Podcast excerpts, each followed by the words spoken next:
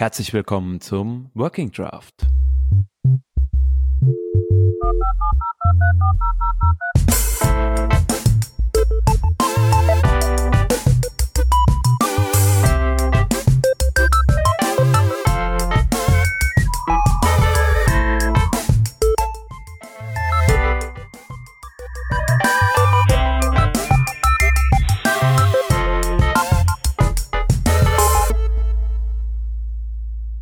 Wir sind angekommen bei der fünften und damit letzten Folge zu unseren Interviews zur Think About Konferenz in Köln.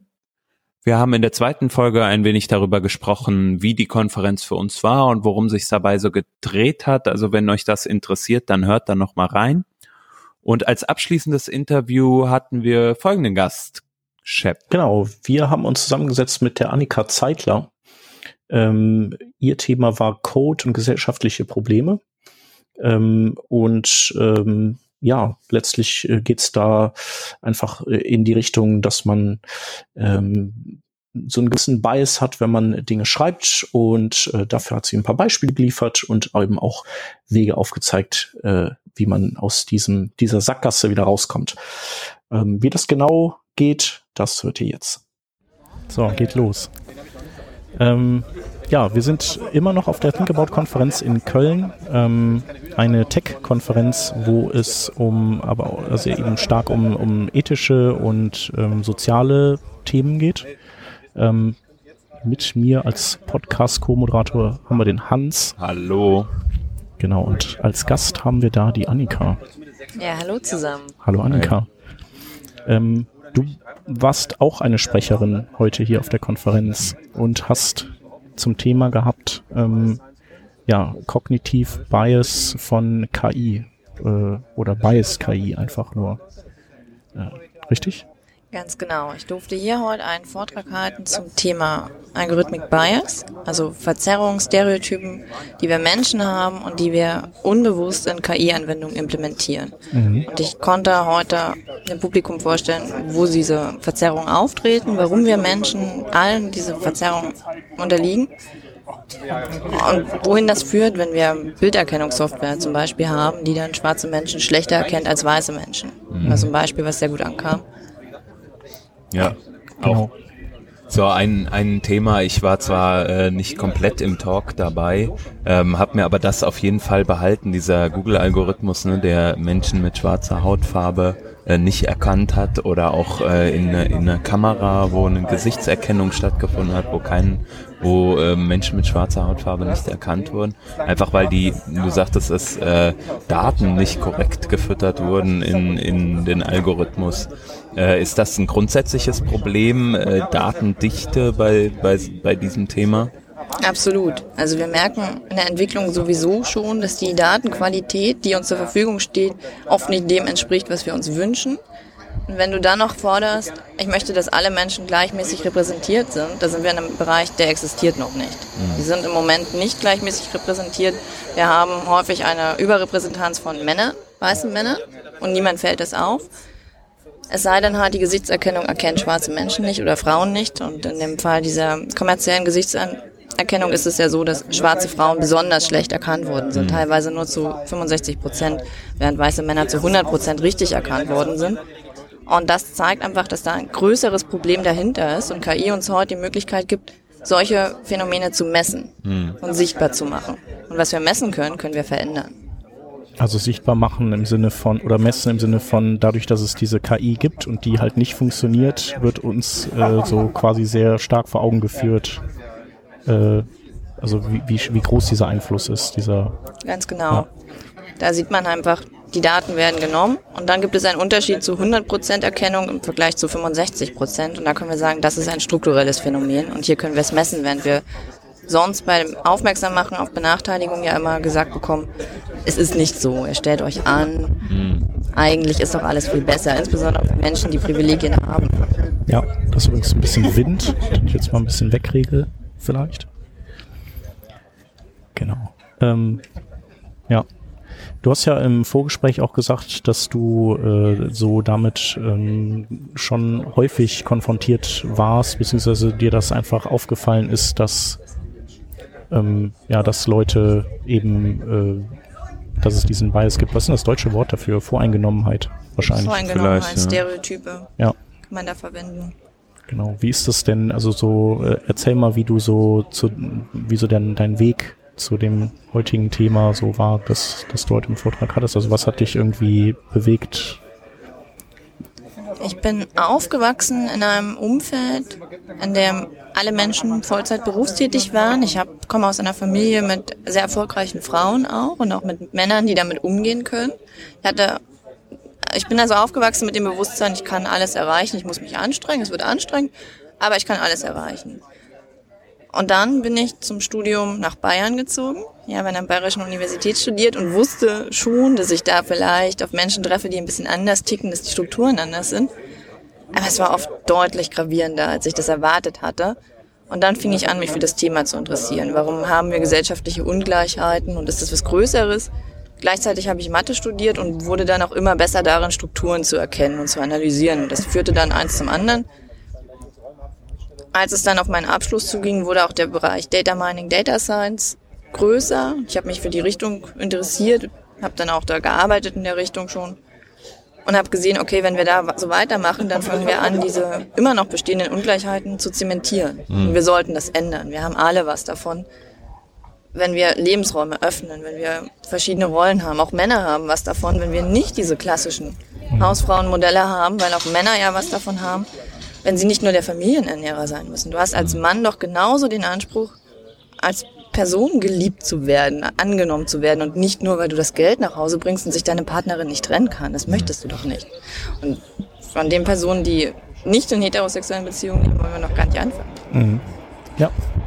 Wenn man Ja. das jetzt in, auf die technische äh, Ebene nochmal überträgt, was sind denn mögliche ähm, ja, Ansatzpunkte, worauf wir als Entwickler in der Entwicklung von solchen ähm, oder von Algorithmik äh, achten müssen, damit wir diese Fehler halt nicht begehen, äh, unseren persönlichen Bias-Dingen gegenüber, unsere persönlichen Vorurteile entsprechend da auch ähm, ja, einfließen zu lassen. Also was sicher hilft, sind diverse Teams und Leute, die Fragen stellen, auf die die große Gruppe nicht kommt. So hätte Volvo sicherlich gut daran getan, australische Entwickler zu haben und nicht erst in Australien zu merken, dass sie keine hüpfenden Objekte erkennen. Daran hat in Schweden keiner gedacht. Dieses Fragen stellen hilft also. Genauso kannst du auch darauf achten, wenn du einen Classifier baust, welche Gruppen habe ich, wie gut sind die repräsentiert. Das kannst du dir vorher anschauen, das kannst du dir hinterher anschauen. Du kannst dich engagieren im Bereich Explainable AI. Da gibt es viel Forschung, da gibt es Open Source Tools, die du anwenden kannst, das messen kannst. Und es gibt auch die ersten Tools, die diesen Bias tatsächlich messen und filtern. Und die funktionieren in der Regel so, dass dann auch gemessen wird, sind die Gruppen angemessen repräsentiert und was passiert, wenn ich die Gewichte ändere. Und auch da gibt es sogar Tools, die codefrei funktionieren im Moment. Das alles kann man einbringen und man muss sich als Entwickler, Entwicklerin sicherlich auch einfach mal durchsetzen, versuchen durchzusetzen fürs Manage gegenüber dem Management. Wahrscheinlich funktioniert es leichter, wenn man sie überzeugen kann, bevor man sich durchsetzt, ja. Ja, die richtigen Argumente an der Hand haben, ist wahrscheinlich nicht das Verkehrteste. genau, ist nicht verkehrt. Äh, andersrum ist es, äh, haben wir natürlich auch so eine ganz gute, gute Zeit jetzt gerade für Entwickler. Also ich meine, Entwickler sind so das rar gesäte Gut. Und ich glaube, Entwickler dürfen auch sozusagen diesen Vorteil nutzen, um eventuell Dinge eben in eine andere Richtung zu bringen, auch wenn da nicht alle direkt Feuer und Flamme sind für. Ne? Ja, das auf jeden Fall. Und Tools werden oder auch KI-Anwendungen werden in naher Zukunft sich dadurch ausdifferenzieren, wie gut sie nutzbar sind und welche Effekte sie haben. Das kann ein Qualitätsmerkmal werden. Ja. Und ähm, du sagtest ja, ähm, dass, äh, oder zum Beispiel, du hast das Beispiel mit Volvo gebracht, dass die ähm, nicht dran gedacht haben, Australier ins Team reinzuholen. Ähm, und da gibt's ja so eine ganze Menge Beispiele in die Richtung, glaube ich. Ähm, die Frage, die ich mir stelle, ist, gibt's eine gute Systematik, wie man äh, also wie man von vornherein entscheidet, äh, so was braucht man eigentlich alles für Blickwinkel in Team? Also gibt's gibt's da irgendwie so ein, so ein systematisches, äh, systematische Herangehensweise, dass ich sage so, okay, Australier brauche ich auf jeden Fall äh, alt und jung und schwarz und weiß, Frau, Mann ähm, oder Ich meine, das sind immer alles so, so hinterher ist man immer schlauer, aber kann man da auch vorher irgendwie ähm, dem begegnen? Also außer man ist wirklich, man denkt zufälligerweise an alles. Kann man das? Vermutlich nicht. Du kannst ja auch immer vom User ausgehen, du weißt auch nicht, wie deine Software benutzt wird normalerweise. Mhm. Das ist sehr ähnlich bei KI-Anwendungen. Du kannst aber schnell produzieren, schnell testen und das einer großen Menge, einer großen Masse zur Verfügung stellen und dieses Feedback sammeln und tracken. Das mhm. kannst du tun und das kannst du auch als Konsument fordern, dass die Hersteller das tun und deine Kaufentscheidung danach abstimmen. Das geht. Ja. Ja. Es ist halt schwierig, ne, von Anfang an, glaube ich, einfach alles mit einzupreisen. Wahrscheinlich ist so, ein, so eine Art Continuous Feedback-Schleife da das Wichtigste, ne, dass man irgendwie immer wieder versucht, nehme ich mal an, halt dann äh, die, die Meinung mit einfließen zu lassen von allen Beteiligten, diverse Teams, du hast es angesprochen. Und ähm, ja, wahrscheinlich immer auch seine eigene Meinung zu challengen. Also du hast es gesagt, du bist irgendwie in, in einer Familie aufgewachsen.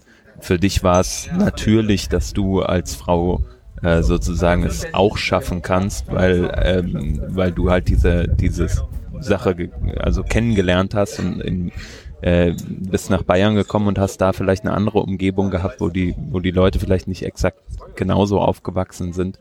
Ähm, ich denke, es ist, äh, es ist halt immer, es liegt immer daran, ähm, was man selbst für Erfahrungen gesammelt hat und die halt im Team dann irgendwie zu teilen. Genau, diese Vielfalt an Erfahrungen abzubilden und vielleicht auch einfach mal Dinge zu lesen, mit denen man sonst nichts zu tun hat und diese Meinung mit ins Team bringen. Ich kann, ich kann nicht in jedes Entwicklungsprojekt ein Quoten-Australier setzen. Mhm. Genau. Aber ich kann natürlich mich fragen, welche Auswirkungen hat meine Software, mein KI-Produkt, wenn es nicht in meiner Umgebung benutzt wird, sondern in einer Umgebung, wo Menschen andere Voraussetzungen haben. Zum Beispiel in Australien oder im afrikanischen Busch. Ja? ja. Gibt es ähm, Literatur, die du in dem Bereich empfehlen kannst, Research, die irgendwie ähm, ja da nochmal aufzeigt, welche unterschiedlichen ähm, Punkte zu beachten sind, eventuell auch für Leute, die mit dem Thema noch gar nicht so in Kontakt gekommen sind, ein guter Ansatzpunkt? Ja, ein guter Ansatzpunkt ist sicherlich Katie O'Neill. Ähm, Weapons of Mass Deduction oder so, Construction, müssen das mal recherchieren, wie das wirklich heißt, man findet es aber sehr schnell. Sie war so ziemlich die erste, die darauf aufmerksam gemacht hat, dass es Unterschiede gibt, dass Menschen diskriminiert werden durch Algorithmen und sie hat noch gar nicht so viel Resonanz bekommen. Mittlerweile gibt es da mehr Menschen, die sich damit beschäftigen. Bekannt ist auch Rachel Thomas, die dieses Deep Learning vorantreibt und auch Beispiele bringt, wo Algorithmen nicht gut funktionieren. Noch vor kurzem konnte man bei Google Translate ja auch eingeben, she is a doctor, he is a nurse und dann übersetzen in eine Sprache ohne direkten Artikel, türkisch-russisch. Und wenn man dann zurück übersetzt hat, drehten sich die Pronomen um. Dann stand da, he is a doctor, she is a nurse. Oh. Ja. Und sie erklärt auch, warum, warum das so ist. Mittlerweile geht das auch nicht mehr. Google hat nachgebessert. Mhm. mhm. Also ich würde auf jeden Fall mit Casey O'Neill und Rachel ja. Thomas anfangen. Ja, ja, cool. Ja, gute Hinweise auf jeden Fall. Du hast das Thema Deep Learning angesprochen, war auch in deinem Talk, kam es am Anfang auch vor. Ähm, die, das Thema äh, Artificial Intelligence setzt sich ja aus verschiedensten äh, Teilbereichen zusammen. Auch definieren ist ein bisschen schwierig, kann man aber das Thema irgendwie greifbar machen in, in deinen eigenen Worten vielleicht. Ähm, was umfasst äh, Artificial Intelligence und äh, die Themen Machine Learning und Deep Learning dann? Na, ich finde das ganz gut in der Abbildung, die ich da aus dem Comic verwendet habe, diese Matroschka-Funktion, ne? diese Künstliche Intelligenz umfasst alles, alle Methoden, alle Verfahren, die dazu dienen, Maschinen und Computer auf irgendeine Art und Weise intelligenter zu machen, im Sinne von, wir geben nicht mehr jeden Parameter und jede Entscheidung vor. Machine Learning ist ein Teil davon und Deep Learning ist ein noch kleinerer Teil davon. Und damit ist es schon ziemlich konkret, wenn man damit mhm. arbeitet. Der Unterschied sind dann die Architekturen, die da zugrunde liegen und der und dass wir beim Machine Learning viel mehr über die Daten vorab wissen müssen, als wir es beim Deep Learning tun. Alle Methoden zielen aber darauf ab, Maschinen klüger zu machen, als sie heute sind. Und sie dem Menschen eventuell ein Stück ähnlicher werden zu lassen. Oder auch nicht, ne? Vielleicht Und ist es Menschen gar nicht sollten die gar nicht nicht. ähnlicher werden. Vielleicht Ja. ist es gar nicht so wünschenswert, ja. Ja. Ja. ja, cool. Äh, super Thema auf jeden Fall. Ähm, ja, die Talks wurden ja alle auf Video aufgenommen. Dein äh, Talk-Video wird dann entsprechend auch rauskommen. Vielleicht ist es ja schon raus, wenn wir die Folge dann publizieren, dann verlinken wir das. Wunderbar. Genau. Und vielleicht noch ein Wort, ähm, das haben wir am Anfang nicht gemacht. Vielleicht kannst du noch mal ganz kurz sagen, wer bist du, was machst du eigentlich? Ähm, das hatten wir, glaube ich, vergessen. Gerne so zum Abschluss. Ja. Ich bin Annika Zeitler, ich bin Mathematikerin und IT-Beraterin und bin viel, aber nicht nur an KI-Projekten unterwegs und interessiere mich für das Thema Ethics in AI wirklich schon seit Jahren. Aus meiner persönlichen Erfahrung heraus und treibt das auch voran, auch bei uns innerhalb der Beratung. Cool. Cooles Thema, echt. Ja. Super. Vielen lieben Dank. Genau. Dankeschön. Tschüss. Ciao. Tschüss. Das war's äh, für diese Folge. Ähm, ja, wenn euch das gefallen hat, dann ähm, könnt ihr uns folgen, entweder auf Twitter oder ihr abonniert uns in eurem Podcatcher oder ihr folgt uns auf Facebook oder ähm, auf Snapchat, Instagram und äh, Weibu. Ähm, genau, weil ab und zu machen wir ja solche Interviews. Ansonsten ähm, beschäftigen wir uns womit, Hans? Meistens mit Webtechnologien und äh, manchmal auch mit Design. Ähm, und da haben wir oft Gäste da und vor allem versuchen wir den neuesten, die neuesten Dinge so ein bisschen aufzuschnappen, die es in der Webwelt gibt und uns dann äh, ja dazu ein bisschen zu unterhalten und auszutauschen und Best Practices kennenzulernen. Vielleicht könnte man so sagen. Genau. Ja, also wenn ihr darauf Bock habt, dann, äh, dann abonniert uns. Ähm, und äh, ansonsten sagen wir vielen Dank fürs Zuhören. Bis bald. Ja, danke. Ciao.